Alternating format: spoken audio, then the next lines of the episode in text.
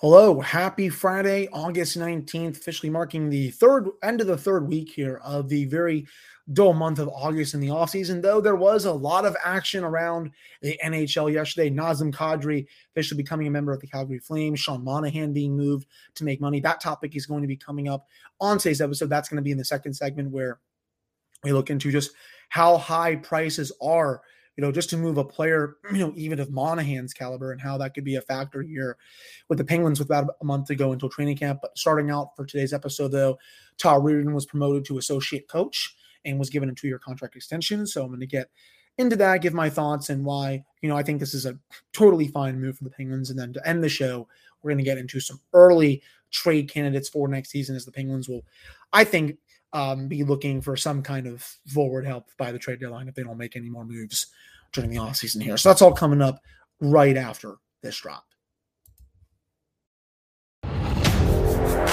Your Locked On Penguins, your daily podcast on the Pittsburgh Penguins, part of the Locked On Podcast Network. Your team every day.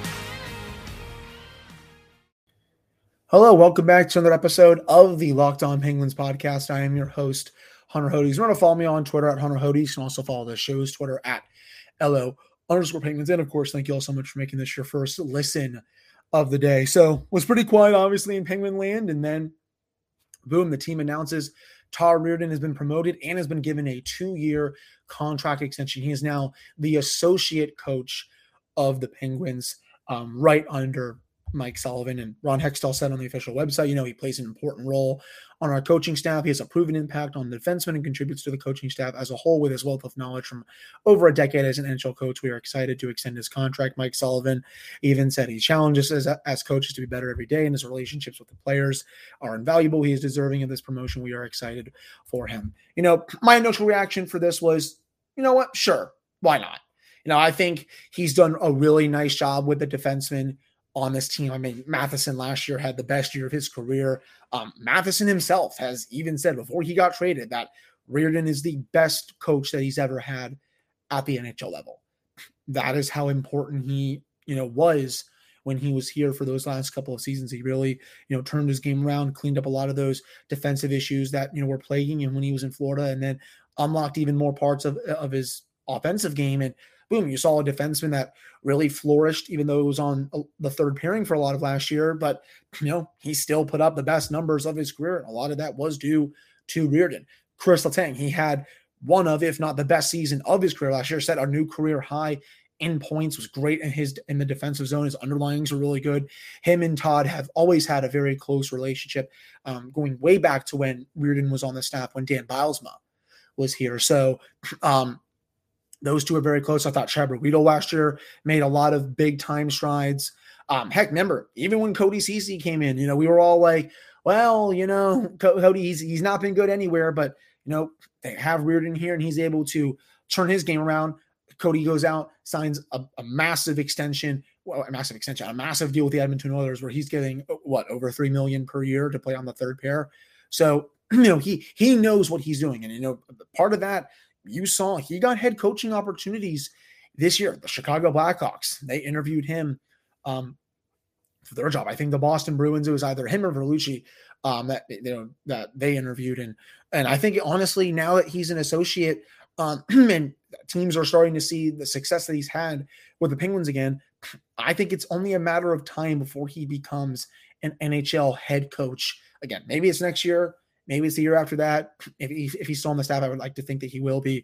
Um, but I, I, think the Penguins are grooming him, even though they like him. But I, I think they're kind of grooming him to get another shot at being a head coach um, in the NHL. Now, a lot of people are probably going to say to me, "Well, Hunter, what about the power play last year?" And yes, I understand the power play was not as good as it was the year before. It finished 19th in the NHL, um, but I, I do think you know, it's not just, you know, what Reirden is drawing up. I think the scheme is mainly okay. I think part of it, or, or a decent chunk um, of it, is that it, it's the execution. You know, the Penguins, they pass up so many looks, you know, on the power play, especially on a five on three. We saw that firsthand against the New York Rangers, where they, they had that, remember that five on three to, for two minutes in game five. They had a chance to really put that game away right there, even though it was two nothing late in the second period. They, they could have jumped on them even earlier. But no, you know, they, they, they overpass. They don't shoot the puck a lot more. Um, I don't think that's Reirden's doing. I think it's just the Penguins, you know, as the, as the top players, they're just trying to look for that perfect play, even though um, they should, you know, they, they just have to take what's given to them. So, um, you know, I, I think less of just trying to be like the Harlem Globetrotters and more to just getting down to business should be beneficial to them um, next year. But I also saw this great point here in the, in um, the Friday Insider, DK Pittsburgh Sports. Danny Shirey um, wrote a really um, good paragraph here about the power play last year. Um, the Penguins, so they scored 7.3 goals per, per hour on the power play, but they generated 8.7 expected goals per hour. That's the highest of the Sidney Crosby, of Evgeny Malkin era. So they, they were getting the chances. It's just, you know, what was the common denominator? They weren't putting the puck in the back of the net. And honestly, Jens, that was probably the common denominator for most of this team all season, whether it's 4v5, 5v5, 5v4, 5v3, whatever. The, the Penguins, most of their underlyings were really good, but one of the worst ones, their finishing ability. Bottom third the entire year. I'm, pre- I'm pretty sure for a good amount of time they were 31 or 32. Um, it went up, I only think, as high as like 27 or 28 that and it's funny because the year before in 2020 2021 the shortened season they were the number one finishing team in hockey. You all can go do, look at the data look at the numbers. I, I, I, specifically remember talking about that on the show. They were the best finishing team in the league. And to go from that to another end of the extreme it's just it, it's typical um that's that's just like karma right there. So i think the penguins you know they weren't rewarded for some of their chances even though again i think a good some of their problems were you know execution and just trying to be too cute. So i think you know you put you combine all three of those things with bad luck and not executing and maybe a little bit of the scheme and that's what you get. You get you have an average power play that just did not do well enough because you know the year before it was a top five unit i'm, pretty, I'm about 95% sure that it was um, the number four unit in the league during the shortened season. So he has had power plays that have worked. It's just a matter of, you know, getting back to that, putting the puck in the back of the net more and just, you know, not getting um so unlucky. So um I, I don't I, I think you, you're pro- I think you're probably going to see um a little bit more of a regression to the mean for the power play next year. And also, I think this is a big deal too. And uh, I'm sure you all would agree. Evgeny Malkin is hopefully, knock on wood here, he's going to be playing a full season. Sure, he might get hurt a little bit, but you know, he's not going to be out for the first 40, 41 games of next year. He's going to be fully healthy going into training camp, going into preseason, going into the regular season. That is going to play, I think, a big role into the power play being better than it, where it was um, last year when it finished 19th. You have him out there with Sid at all times. You have Chris Tang at the point. You have Jake Guentzel with his, you know, beautiful shot and playmaking ability. You have Bryan Rust who can do his damage in front of the net. You know, I will gladly take my chances that this unit will get back to basics and will be a top five, top ten unit um, in the league. You know, I, I'm a, I'm a fan of Reirden. I think he's done mostly a pretty good job with the Penguins. Again, his you know resume with defensemen speaks for itself. Um, want the power play to be better, but overall, I do think it will be. And uh, I'm also really excited to watch him coach up Jeff Petry. You know, Petry, you know, he's been a Norris uh, candidate each of the last two seasons. Um, well, at least last season, early on, he was playing at a Norris caliber level. Um, the year before that, I thought he was one of the best defensemen in the league. So, um, even though he's a bit older, I think he can definitely do a lot of work with him, and especially someone like Ty Smith. You know, a young defenseman lost his way a little bit with Lindy Ruff's system in New Jersey last year. You know, can Todd work with him to get him back to the way the way he played during his rookie year, where he was just you know lighting things on fire. I, I know it's with the Devils, so it's not a high bar, but you know he, he was still putting up pretty solid underlines. And you know you, you look at hockey prospecting and stuff; they are they are very high on him. That's for sure. So again, overall, Jens happy. I, I'm fine with it. You know why not at this point? As long as they don't fire Mike Sullivan at some point and then replace that, him with Reirden, I think you know that uh, this is a, a fine move. I just would not want Reirden being the head coach um, of this team. But again, I think I summarized everything I wanted to say um, for this segment. Coming up in the second segment, we're going to get into the Sean Monahan move yesterday and why it's looking, I think, increasingly unlikely that the Penguins might move um, a big salary defenseman out before training camp starts. Before we get to that, though, betonline.net is the fastest, easiest way to check in on all of your betting needs. You can find all of your favorite sports and events at the number one online source for odds, lines, and games. You can find reviews and news of every league, including MLB, NFL, NBA, NHL, combat sports, esports, and even golf. BetOnline continues to be the top online resource for all your sports wagering information from live in-game betting, scores, and podcasts. They have you covered. You can head to BetOnline today or use your phone to learn more about the trends in action. That has BetOnline, where the game starts. All right, I'm back here on this episode of the Locked On Penguins podcast. I am your host, Hunter Hodes. Remember to follow me on Twitter at Hunter Hodes. Follow this show's Twitter at LO underscore Penguins. So, um, when the Flames they had when they were signing Kadri on Thursday, and you know, I think that's a fine move for them. I I will say this: it, it is hard. It's easy for a GM to you know lose Tkachuk and Gaudreau and be like, hey, I'm going to blow this up. We stink. But you know what? Brad Treliving was like, hold that thought. I'm going to go out and actually make my team better or try to make my team better. And he got Jonathan Huberdeau out of it, Mackenzie Weegar, and he got Nazem Kadri. You can do a lot worse than that. That you are still, I think, I mean, the, yeah, they are still a playoff team in my eyes. The Pacific Division is very weak going into next year. You have no idea who the favorite is at this point. What Edmonton, McDavid, Draisaitl, okay, but I mean, goaltending, Jack Campbell, you know, Los Angeles, they're on the up and coming. Could they win it? Vegas, they don't have a goalie. Vancouver, I don't really know what their plan is. It, it's a very wide open division. So theoretically, honestly, Calgary could win that division next year, even though they just lost two 100 point players. Um, but to sign Kadri, they had to make salary cap space, and they had to trade Sean Monahan, who just a few years ago I considered to be this. I, I might be a little too high. I might have considered him to be um, one of the top 30 best players in the league. And you look at JFresh's player model, this was back in 2019. He went in the 86th percentile for wins above replacement, 94th percentile for even strength offense, 93rd percentile for power play, 83rd percentile for finishing, um, primary assists per 60, 93%, goals for per 60, 90%. You look at now where he is 22% wins above replacement, 24% even strength offense, 27th percentile for finishing. So 73% of his peers are better than him with that. 76% of his peers are better with offense.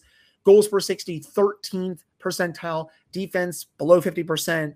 Um, he is just a completely different player.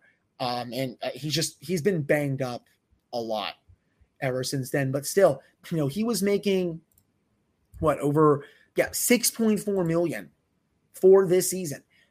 The Flames had to give Montreal a first round pick just to take on that contract. And yeah, you know, it's three years down the line. So the Flames are probably like, who cares? But still, that's a that, that's a little bit of a hefty price to pay, you know, and especially and I bring this up because the Penguins, I don't think Ron Hextall would be prepared to give up a first round pick to get rid of a Jason Zucker, a Brian Dumoulin, a Marcus Pettersson. He wants to keep those picks so he can keep trying to, you know, stockpile their farm system, which has just been, you know, r- ravaged by all these trades. And I mean, that's what happens when you're in win now mode. I mean, every team is just gonna, you know, if you're in it to win it, you, you don't really care what your farm system looks like. Banners hang forever. The Penguins, you know, they've won three in a row here. So open up my Coke here.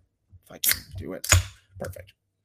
They've again, they've won three in a row, so I don't really think they care, to be honest with you. Um, so, but still, you know, I don't think Hextall is prepared to do that. And especially, you know, those two players that can help them win right now, you're just you're to pay a first to get rid of that player. And especially someone like Dumoulin, you know, you know, you don't have like a replacement for him, even though there's probably a couple people that could do it, but you're taking a massive risk. And you're are you willing to attach a first round pick to get rid of a, a player that Letang likes playing with, and then try to figure out who could replace him in house when that may not work, that's risky. Same with Pettersson. Who's going to go up and play with Jeff Petry in the second period? You know, do you, do you feel like you have someone that can do it? There's risk there. And this is why I think it's at this point, it's more likely to me that you're going to see a depth defenseman get moved before the season so that they can get to the salary cap, to the salary cap. You know, someone like again, like a POJ for a young forward like gets on an ELC. Maybe it's someone like Mark Friedman for like a draft pick or something like that. Maybe it's Chad Ruhwedel, even though he had a good year last year. I think he would qualify there because right now, if you're my starting six, I've said this on the podcast quite a few times for those that may be listening for the first time. Dumoulin Letang, Pettersson Petry, Ty Smith, Jan Rutta. I think those are my six right there. Maybe you can make arguments for other players coming in, maybe not. But you know, you leave a lot of good players out, like POJ, Mark Friedman, Chad Ruhwedel, who played almost every game last year. So again, I think there's room there for the Penguins to move one if they wish, and an acquiring team would not be taking on such a massive contract. You know, Ruhwedel, he makes almost like league minimum. You know, POJ I think makes under a million. I'm pretty sure Mark Friedman, um, he doesn't make more much more than a million either. So you know, they they have the room or they have you know what it takes to deal with one of those players. It's all a matter of you know does an acquiring team take an interest in one um, excuse me in, in, one of those three players. That's I think the big thing for. Um, and sure, you know, again, maybe you get back a bottom six forward who's you know decent killing penalties. Maybe can provide some offense. Who knows? Again, Nils Hoglander.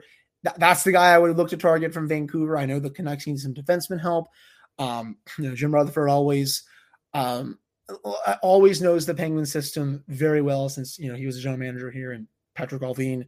Um, you know, he he does all the work there too. But um excuse me, I do think, you know, if there if there is a move that's going to be made, probably going to be a depth player that, you know, you can just, you know, replace pretty easily. And at that point, you know, you have your salary cap space, you can move some forwards down to Wilkes-Barre and all that, and you might even have a little bit more cushion of space um, you know, during the season to potentially add a player. And you know, you're you're, you're gonna they're probably gonna have to be dollar in, dollar out moves during the year because I mean, if, my, if I had to guess, they probably won't have more than a million or two in space um, if they do end up making a, depth move here. So, you know, I, I, I do think you know they would want to have as much cap space as they could, and I'm sure um, if they could have made a move by now, they would have.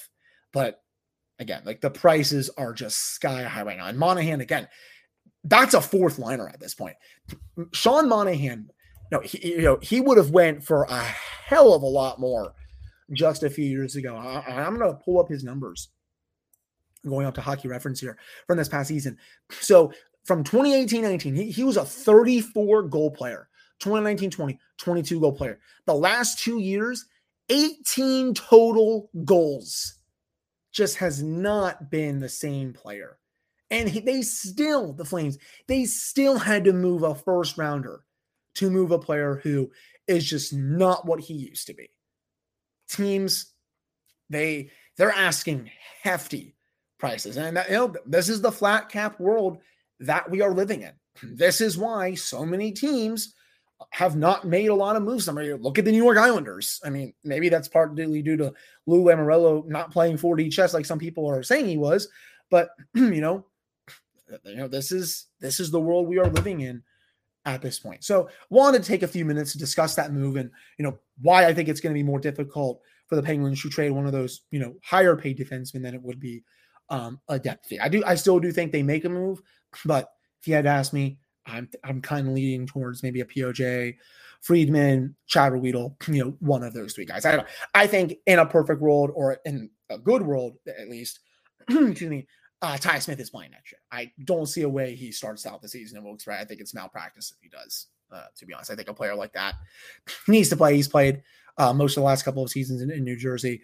Um, curious to see how he does at camp, but I think when you acquire someone like that for John Marino, who was a very steady top four defenseman for this team, for the most part, um, that player needs to play, um, at least for uh, for asking me. But that'll do it for this second segment of the Locked On Penguins podcast um, for today. Coming up in the final segment, we're going to get into some uh, way too early trade candidates for next season um, and who I think could be moved um, for a you know rental for you know maybe someone with a little bit more terms. So stick around for that coming up in this final segment. All right, I'm back here on this episode of the Locked On Penguins podcast. I am your host, Hunter Hodes. You want to follow me on Twitter at Hunter Hodes. You can also follow the show's Twitter at LRScore Penguins. Let me take a nice sip of this Coke here. Mm. I swear that always hits. Um, during you know, I've I've been learning while I've been recording. You cannot cannot go almost like 30 minutes without not drinking something. You know, not, I'm not gonna have alcohol tonight, but Anyways, um, let's get into some way too early trade candidates for next season. Um, was just saw last season Dominik Simon, he was moved out in the Rickard Rakell trade. Zach Aston Reese, he was moved out. I don't um, think he's really signed yet. Anyway, Aston Reese, um, that is. But you know, for this year, you know, if they if they do again, I said this in my second segment, if they do want to go out and get another impact board, if they don't make if they don't get one before the season starts, you know, it, it's gonna have to be a move that's dollar in and dollar out like you saw last year, because that, you know, that's just the reality that we live in here. The Penguins, they don't have a lot of cap space available where they can just be like, oh yeah, like you know, we'll we'll ship out a bunch of picks and prospects for you know, like they, they have to ship out players and picks and maybe a prospect to go out and get um, a pretty big fish.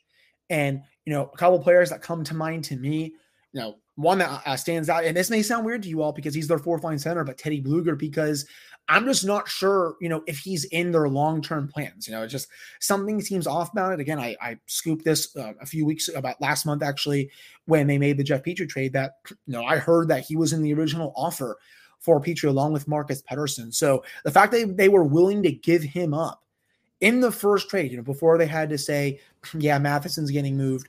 Um, you know that I think that tells me that I think they're not super confident in his, in his abilities just overall after the season. Because remember, like his contract is up after this year. You know, he's you know decent at what he is on the on the fourth line, decent penalty killer, but you know in the playoffs these last couple of years, you know hasn't really done much um, for them. And you know you you need your fourth line center, especially if you want to make a cup run, to at least be decently serviceable for you. And I don't think Teddy has done that. I definitely could see him being moved um, in the deal um, if it's right.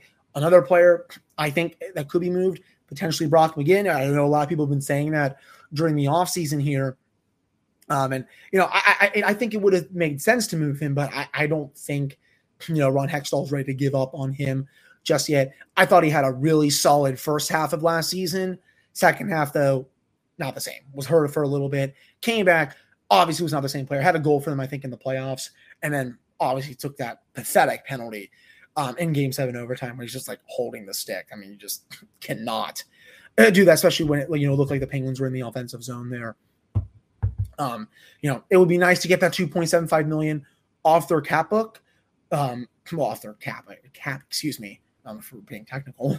Um, but I just don't see that happening right now. But again, I, I could see it next year because again, you know, the Penguins they did trade two fourth liners at the deadline last year. You know, could we see history repeat itself here? Um, those are the two main fours that I think I'm kind of um, looking at. Defenseman wise, you know, maybe Pettersson, but I think they would also just like to ride it out with him. Don't think they would touch Dumoulin during the season. I mean, I think that would just um, if, if you're gonna if you're gonna keep Dumoulin um, going into the season, you have to keep him throughout the year. I think that would just be um, ridiculously dumb. I don't I don't think anyone from the top six would get out. I'm not even Jason Zucker. I think if you're not willing to buy him out this year, which I support. I don't think buying him out would have made any sense if you're not willing to move him in a salary cap dump to free up 5.5 million and attach a high draft pick. Um, why are you looking to move him and a deal? I mean, m- maybe it could happen, but um, I do see that as a little bit unlikely um, for me. Uh, maybe Kasperi Kapanen, I think he could potentially be trade bait. If he's not having a good season, I could definitely see Ron Hextall being like, okay, you know, we can attach him here as kind of like a dump to make the money work. Maybe we can, you know, have another big asset here to get another forward back. And, you know, maybe a team goes for, maybe it doesn't. But, you know, I could definitely see him being trade bait um, either next year um, or the year after. But I think especially um, this year, I, I don't think Jeff Carter is going to be dealt. Um, he's going into the, the, last couple of years of his contract with his extension. Um, you know, outside of that, though, I don't really think there's too many other uh, trade candidates for during the season. Um, if none of these depth defensemen are moved and they just send someone down to make it a defenseman, um, I'll include the three that I um, had for the finals for the last segment, which I think could be the move before the season. And you know, I think they can move one of those depth D in a trade for a like you know, POJ. If he's not getting all playing time, Mark Friedman, Chad Ruhwedel, um, you know, those kind of guys. Even though I do think the Penguins like being pretty deep on defense. So I think those are the main players that I'm looking at for, you know, early season trade candidates. Brock McGinn, Teddy Bluger, you know, POJ, Mark Friedman, Chad Ruhwedel, Kasperi Kapanen, maybe outside chance Jason Zucker. Uh, you know, prospects wise, I mean, I don't know, Sam Poulin. Um, I mean, it's just, I mean, I don't think they would trade Valtteri Puustinen. Uh, I don't think they would trade any of their draft picks from this year's class. Um, you know, I, am not really too focused on that just because the Penguins they, they always like to include include a high pick and, and at least one prospect um, in there anyway. But um, I think that'll do it for this episode of the Locked On Penguins podcast. I really appreciate all of you listening to this one. Next week is the final final week, um, well, full week of this month. We are almost to September. If you all can believe it, after that September starts on thir- uh, on that Thursday. Um, so half, half of the week after is August, but after that, September is finally here, and then we will get training camp in just a few short weeks. So almost out of the dog days. Really excited um, that you all keep listening to the show. I'm just you know really getting happy that we get closer and closer to hockey season um, coming back. So again, thank you all so much for listening. I really appreciate it. Uh, and I'll talk to you all on Monday. Have a wonderful wonderful weekend and go Steelers.